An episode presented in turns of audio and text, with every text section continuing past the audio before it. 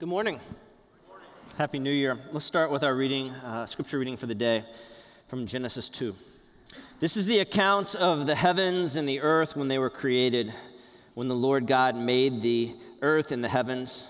Now, no shrub had yet appeared on the earth, no plant had yet sprung up, for the Lord God had not sent rain on the earth, and there was no one to work the ground. But streams came up from the earth and watered the whole surface of the ground. Then the Lord God formed a man from the dust of the ground and breathed into his nostrils the breath of life, and the man became a living being. The Lord God said, It is not good for man to be alone. I will make a helper suitable for him. Now the Lord God had formed out of the ground all the wild animals, all the birds in the sky. He brought them to the man to see what he would name them, and whatever the man called each living creature, that was its name. So the man gave names to all the livestock, the birds in the sky, and all the wild animals. But for Adam, no suitable helper was found.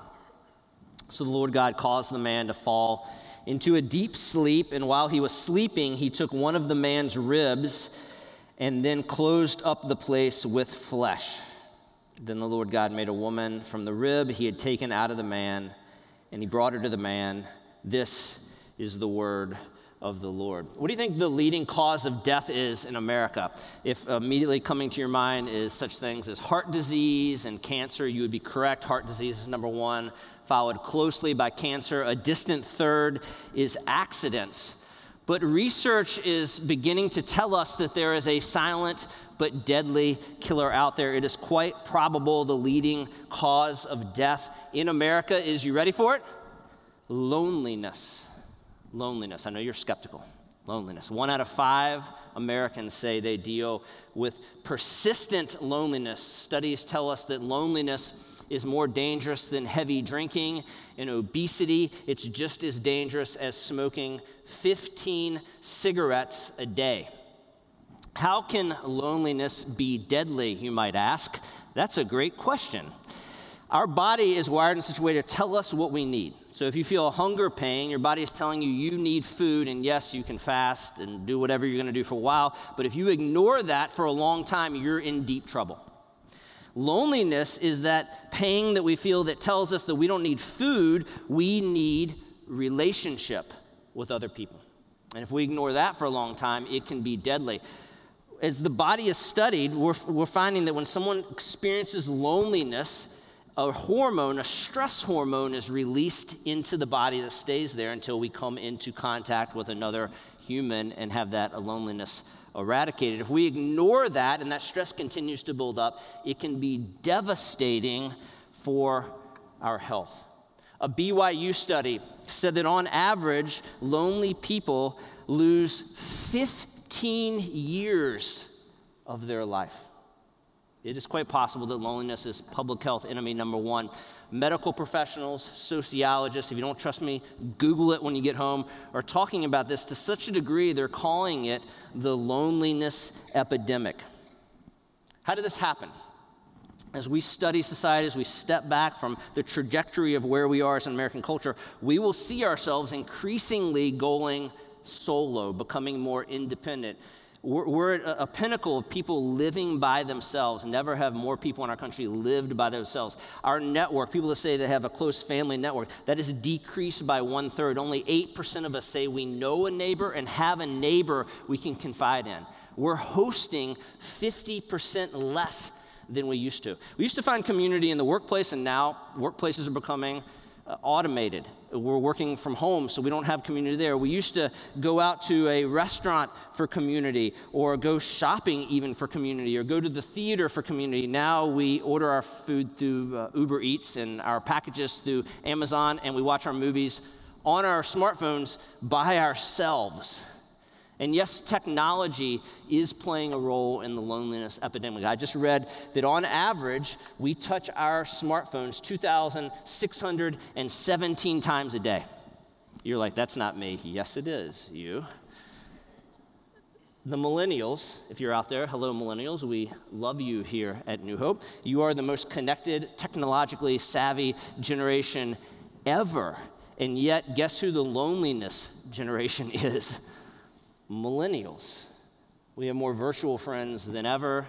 but less real friends. We are more connected than ever and more lonely than ever. Robert Putnam, he's a social scientist from Harvard. He wrote a landmark book 20 years ago, in the year 2000, there was a runaway bestseller. You may have heard of it. It's called Bowling Alone. And it resonated 20 years ago because Putnam began to bring forth research and talk about the things everyone in society was feeling then, much more so now.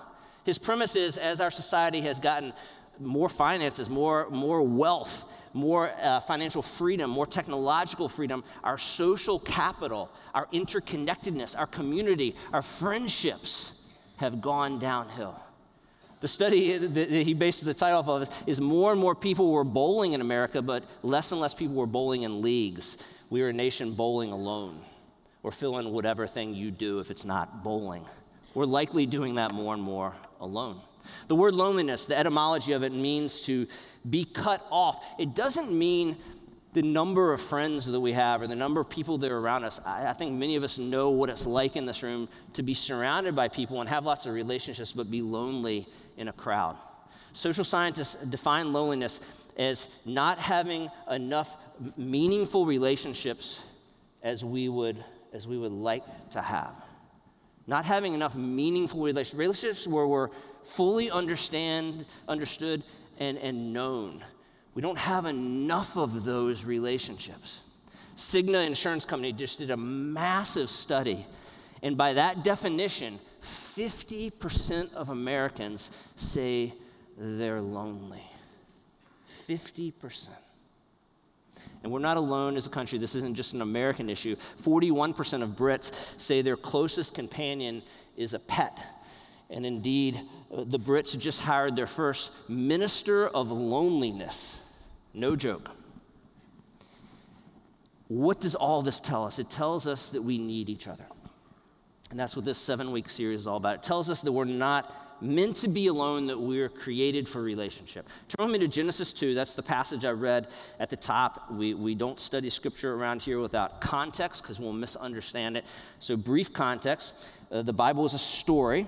Genesis 1 and 2 is the prologue to that story. If you've read prologues in any story, it just tells you the lay of the land. It kind of sets the stage for what's coming. It tells us who we're meant to be, Genesis 1 and 2, as people. I don't know if you knew this, but there's two different creation accounts. There's a creation account in Genesis 1, there's a creation account in Genesis 2. Some people have issues with that. I'm here to tell you it's okay. Don't be troubled. Remember, we need to remember what kind of genre we're reading, and this is narrative, it's poetic narrative. These aren't contradicting stories, these are complementary stories. Genesis 1, if you read it and do it this week, it's, it's like a panorama. It stands back from afar and looks, and God's this transcendent creator God that's creating the stars and the land and the birds. We get the kind of the, the big picture. Genesis 2, the story comes in as portrait mode. And it comes in and it focuses the camera on humanity. God's literally got his hands in the dirt and it's focusing on humanity. It's not only telling us that God created humanity, but why God created humanity. That God created humanity for relationship. Key verse, Genesis 2. Uh, I think it's verse, let me get to it here. Verse 8, verse 7 says this The Lord God formed a man from the dust of the ground automatically you women are like, what's going on? I'm not part of this story. So, this is where translation is inadequate, doesn't help us. Let me get nerdy a little bit here. The Hebrew word for man here is Adamah. Adamah. This word is used in Genesis 1 and 2. Whenever you see the word man, it's Adamah. And it's literally translated the human. There's no gender yet. This is the, the human that God has created. Gender will be coming shortly. And then in Genesis 3, when there's two genders, God refers to Adam as Adam. That's the Hebrew word. There's no the anymore. You following me? What I'm saying is, what I'm about to tell you about the human is true for men and women. And it's very, very important. So here we go. With Genesis 1, two competing narratives, but not contradictory. Genesis 1, God tells us panorama that everything's good, everything's good, everything's good. There's a rhythm, there's a cadence to it. Genesis 2, portrait mode, Suddenly, in the Garden of Eden, something is not good. And what is that thing that's not good? Glad you asked. Genesis 2:18a. This will be the foundational verse for our entire 7-week series. It's really easy to memorize. It's like 8 words. Here's what's not good in the Garden of Eden. It is not good for the human to be alone. It is not good for the human to be alone. The Hebrew word for alone, the English word means the same thing to be cut off from, like a, a branch cut off from a tree or a limb that's amputated. It's not good for the human to be cut off. We're not meant to be alone, we're made for relationship. So, God comes in, says that, sees the lay land, says, I'm going to fix the thing that's not good. So we're told that he comes on, does kind of a divine surgery thing. The text tells us he takes a rib. Again, not good translation. It's not the Hebrew word for rib, it's the Hebrew word for side, like the side of a building or the side of a temple. These are not scientific text, but this is the one scientific moment in the text where God splits the atom. Get it? Wow, come on. First service uh, was with me. Thank you. Thank you. My girls call that dad humor, and they, they don't want you guys to encourage, encourage it. So, anyway, on we go. That's that is essentially all put aside. What's, it's, it's, a, it's a clean split, it's a division where God takes it, splits into And now we see gender. Now we see God, one, one's a man, one is a woman. And the woman, we're told, the kind of new creation, that part of the division is called a suitable helper. This text has gotten tons of scrutiny. A lot of times women don't like it. Again, it's helpful to understand the translation. This word, suitable helper, ladies, to set your minds at ease, it's only used 15 times in all of Scripture. Every time except this instance, it's used for God. This is not some kind of subservient, lesser than creation. The word's used for God, it means the essential other. The essential other. This text is used a lot to talk about God's design for sex, God's design for marriage. I think there's worthy and significant things to be said about both those topics in this text, but there's a much greater point the author's trying to make. That the human, and that's all of us, that the human, it's not good that we're alone. That we were created for relationship. It's, it's wired into our very DNA. Now, as this series goes, I like, as I plan series, I like to have threads that go throughout the series. Things that we lay down at the beginning that we come back to and talk about. So I want to lay down three threads, three things as we go through the seven weeks that we're going to return to. And we'll return to this text again and again, kind of dipping back into it because it's such a formative text. Here are the three things. Number one, I was reading a, a, book this past year on the Trinity. Probably not many of you read about the Trinity. It can kind of be boring, but I'm, I'm nerdy that way. I like it. And I, I came on upon, uh, upon this line that staggered me when I read it. I'm a highlighter, so I like highlighted it a bunch of times. I'm like, that's, that's true. That feels true to me. And here's what the line the author says At the center of the universe, there is a relationship. I'm like, yeah, like all these years of seminary, I've never really thought about it that way. But yeah. And we don't have time, uh, we don't have time forever to talk about the Trinity to really understand it because it's an exhaustive topic. But Christian tradition, the scriptures reveal to be God as a Trinity or a triune God. God's three persons God the Father, God the Son, God the Holy Spirit, but one God. And it can make our minds go, whoa, it's not contradictory, it's mysterious. And I personally, as an aside, I'm okay with that because if our understanding of God is in such a small box, we can explain everything about God, we've got an inadequate idea of God. I think there's going to be a ton of things about God because we're finite, He's infinite, that go, whoa.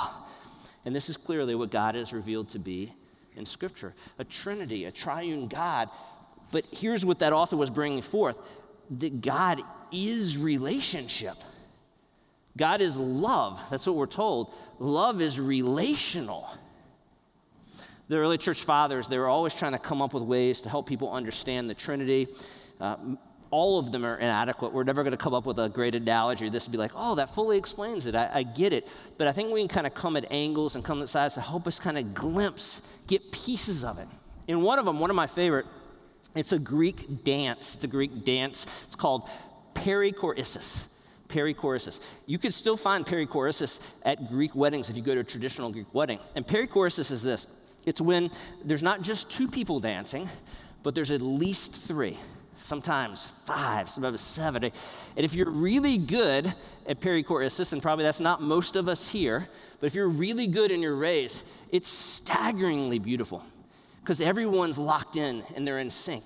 If you're watching it, they're, they're constantly touching and moving and testing, and then it goes faster and faster and faster and faster to the point where if you're watching it, they become one. It's inadequate theologically, I understand that, but it's a beautiful little taste of what our God is the dance of love that has existed for all of eternity. And the triune God could have been fine just not doing anything else, just dancing in love forever. But the triune God is a God of love and wants to expand that love. And our journey, our story is being invited into the dance of love. At the center of the universe is a relationship. We're not meant to be alone, we're made for relationship. Second idea that will thread th- th- throughout the series that we were created to need more than God. Solitary confinement is something that, that we've used as a society and nations have used for, I don't know, forever, it seems like. Increasingly, solitary confinement as a form of punishment is coming under scrutiny. Some have called it torture. And you may ask, well, how can something that's, that's not physically harming someone be torturous? Studies are showing that it's torturous physiologically and psychologically. One man was studied, his brain was studied, he was in solitary confinement off and on for 29 years. They found that solitary confinement literally reshapes your brain. The part of our brain that's in charge of learning and growth shrinks in solitary confinement. And the part of our brain in charge of fear and danger and anxiety, it expands, it gets bigger. I read a story recently of, of one man who was in solitary confinement for a long time and a, a, prison guard came and was taking him out for something and roughly grabbed his hand and yanked him out and put handcuffs on him. And this man fell to his knees, just weeping like a small child. And he said, I forgot what it's like to be touched. I forgot. We're not meant to be alone, we're made for relationship. I came across an article uh, last week. H- Hannah actually uh, made me aware of it, so thanks, Hannah by a, a Colorado therapist named Sam Jolman. He's a Jesus following therapist. And the name of the article immediately drew me in. And, and it's called, and, and the name of the article was You Need More Than God. You Need More Than God. Sounds heretical, doesn't it? So I'm like, I, I got to see what's going on here. The more I read it, I think Sam's right. And I think the idea that we need more than God is profoundly biblical. Sam makes the case that God could have done anything. God could have created us with no need for anything else but Him. But God chose to do it differently. God chose to create us in a world and drop us into a world we need Him. Yes, that relationship is absolutely foundational. I'll talk about that next week. It's primary. But He created us in such a way to also need a relationship with others. Sam, uh, as part of his article, kind of wrote uh, this. He said this was in his mind's eye from Genesis 2, the passage we read. I can't top it, so I'm just going to read it to you. And as I read it over you, just enter, just, just think. This is a St. Ignatius thing where you kind of enter the text and you imagine it yourself. So I think Sam helps us. Imagine what that scene might have been like in, in Genesis 2. Here, here's Sam writing A man walks along a mountain path amidst towering aspens and pines. The tree cover here dances shadows around his feet. His pace is easy because he's really not trying to get anywhere. He closes his eyes and takes in a, deep tug of mountain air. That's what he's here for the smell, and these sights and these sounds, and the company. Next to him is a kind of lumbering figure three times the man's size. Ominous maybe to us, but clearly not to his traveling companion. The two smile and laugh like old friends as they amble along. They are engrossed in conversation, stopping here or there to discuss the things they see. A herd of elk feeding high on a far meadow, this or that wildflower, the smell of pine pollen in the air. They're clearly close friends, intimates, we could say. This is Adam and God in the Garden of Eden, as told in the storied origins of life in Genesis. Of course, infused with my Colorado imagination. God turns to Adam. You're lonely. Adam stops. There's a silence between them for a minute. Adam looks at God, looks away. God continues, I, I get it. It's okay. Well, actually, it's, it's not okay. Is that what this is? Adam says, tapping his chest. Yes, God sighs, and it's not good. These words had never been spoken here. They would have been scandalous had they not come from the Almighty. How could something not be good here? Here is Eden. Here is untouched paradise. Here is where everything was good. That's what creation knew. Adam could still recall the grin on God's face the first day they met and the, oh, this is very good that followed his smile. But now Adam's eyes swell with tears. He knows God is right, but he can't bear the ache it brings. And for the first time, grief is known in Eden. Okay, wait a minute, you say tears in Eden? I don't think they were tears of pain, so to speak, but tears of longing. And there's a difference. Like, suddenly the desire was so strong and so yearning, it just spilled over. However, Adam handled this moment. We know the perfect world was not perfect yet, and it's God's move. It's not good for you to be alone. Here, let me do something about that. Okay, stop right there. Adam had God in paradise, like none of us have ever had God, with no sin and nothing to stand in the way of intimacy and vulnerability, no fear, no shame, no heartbreak, no angry eyes, no silent treatment. He never once felt distant from God. And of course not. They shared everything. These walks and talks in the wild world never ended. And though I'm sure they shared times of silence as good friends can, there was never a goodbye between them. Talk about a quiet time on steroids. He had God completely. And still, Adam was lonely and alone by God's very admission, which means God wasn't enough. Yeah, I mean, God could have done it another way. He's God. He could have done anything He wanted. He didn't even have to create us, but God chose to create us to not only extravagantly need Him, that's primary and foundationally, but also to need one another. What if that longing and that pain, and that loneliness we feel points to God, draws us into the intimacy we're supposed to experience with others that are created in His image as He breathed life in us? The Father, the Son, the Holy Spirit that were there at that moment, Scripture tells us, and breathes life in us. We're meant to cre- to experience that triune God in relationship with one another. I've, I've dealt with this uh, in my own journey with the Lord, and certainly as I've, I've led people and pastored for over 20 years, and this really, it really clicked for me. Because there's people out there, there's a lot of us that are, that are lonely, and, and a lot of us that are lonely but in relationship with God, and we get that from the church of like, oh, you know, it's okay you don't have friends and you're not in community. God's enough. And it just feels like a slap to the face. Not only are they lonely, now they feel shamed over their inadequate relationship with God. Is that helpful? Well, they could have a very vivacious relationship with God and still have a God given desire that's not being met to be in community with one another. Because here's the truth, and you know this is the truth and God's created this way. As incredible as God is, as everything His Spirit can do for us, everything He's bringing us into in Kingdom Come, God's not going to answer your text. God's not going to answer the phone when you call. God's not going to go on your Facebook account and write a comment and like your post. God's not going to go out for a meal with you. God's not going to be your buddy to go to a movie and laugh.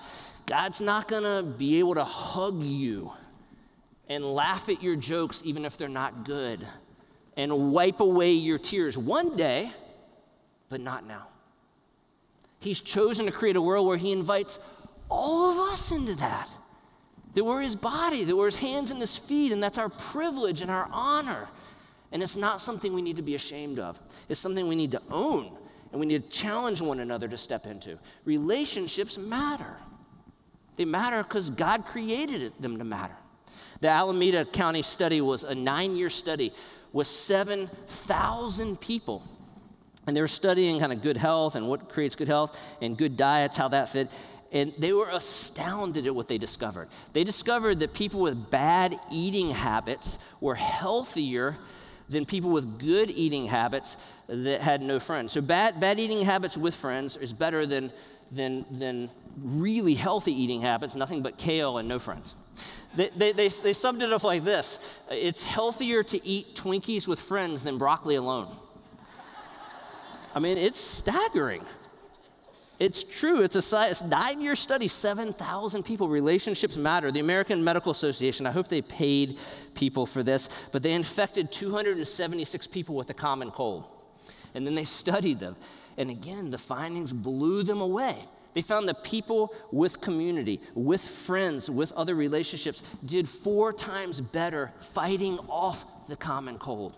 They discovered snotty people don't need Kleenexes, they need friends. I mean, that's my own. But get them a Kleenex anyway, that's, that's kind. Relationships matter. The, the Harvard uh, study of adult development just, just got completed. 75 year study. 75 years. And here's how they summed up all the data. You ready? Good relationships keep us happier and healthier, period. That's it. They were studying what leads to human flourishing, what leads to happiness. They expected to find achievement and money and freedom and democracy. All those things played a role, but didn't come close to the key finding. That regardless of where you were on any of those things, if you had community and you had healthy relationships, you flourished. King Solomon was supposedly, other than Jesus, the wisest person who ever lived. In Ecclesiastes, he writes this Again, I saw something meaningless under the sun. There was a man all alone. He had neither son nor brother, there was no end to his toil, yet his eyes were not content with his wealth. For whom am I toiling, he asked, and why am I depriving myself of enjoyment? This too is meaningless, a miserable business. For two are better than one, because they have a good return for their labor. If either of them falls down, one can help the other up but pity anyone who falls and has no one to help them up. Also, if two lie down together, they will keep warm. But how can one keep warm alone? Though one may be overpowered, two can defend themselves. A cord of three strands is not quickly broken.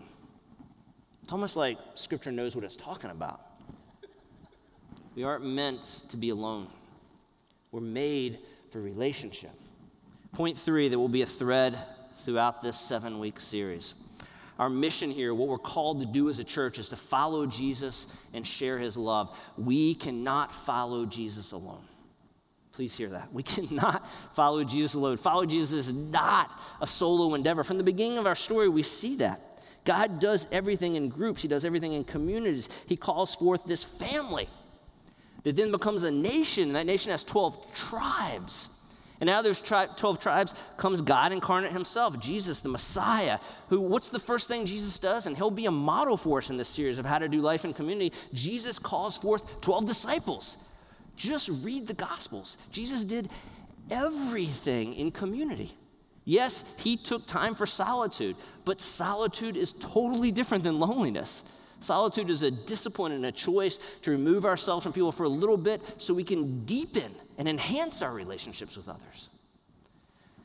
Jesus dies, he's risen, and then he calls forth this entity, this group, us, called the church. The Greek word means the called out ones. And we get these snapshots in the book of Acts, which is a historical book, of how this church was operating. And we see they lived together.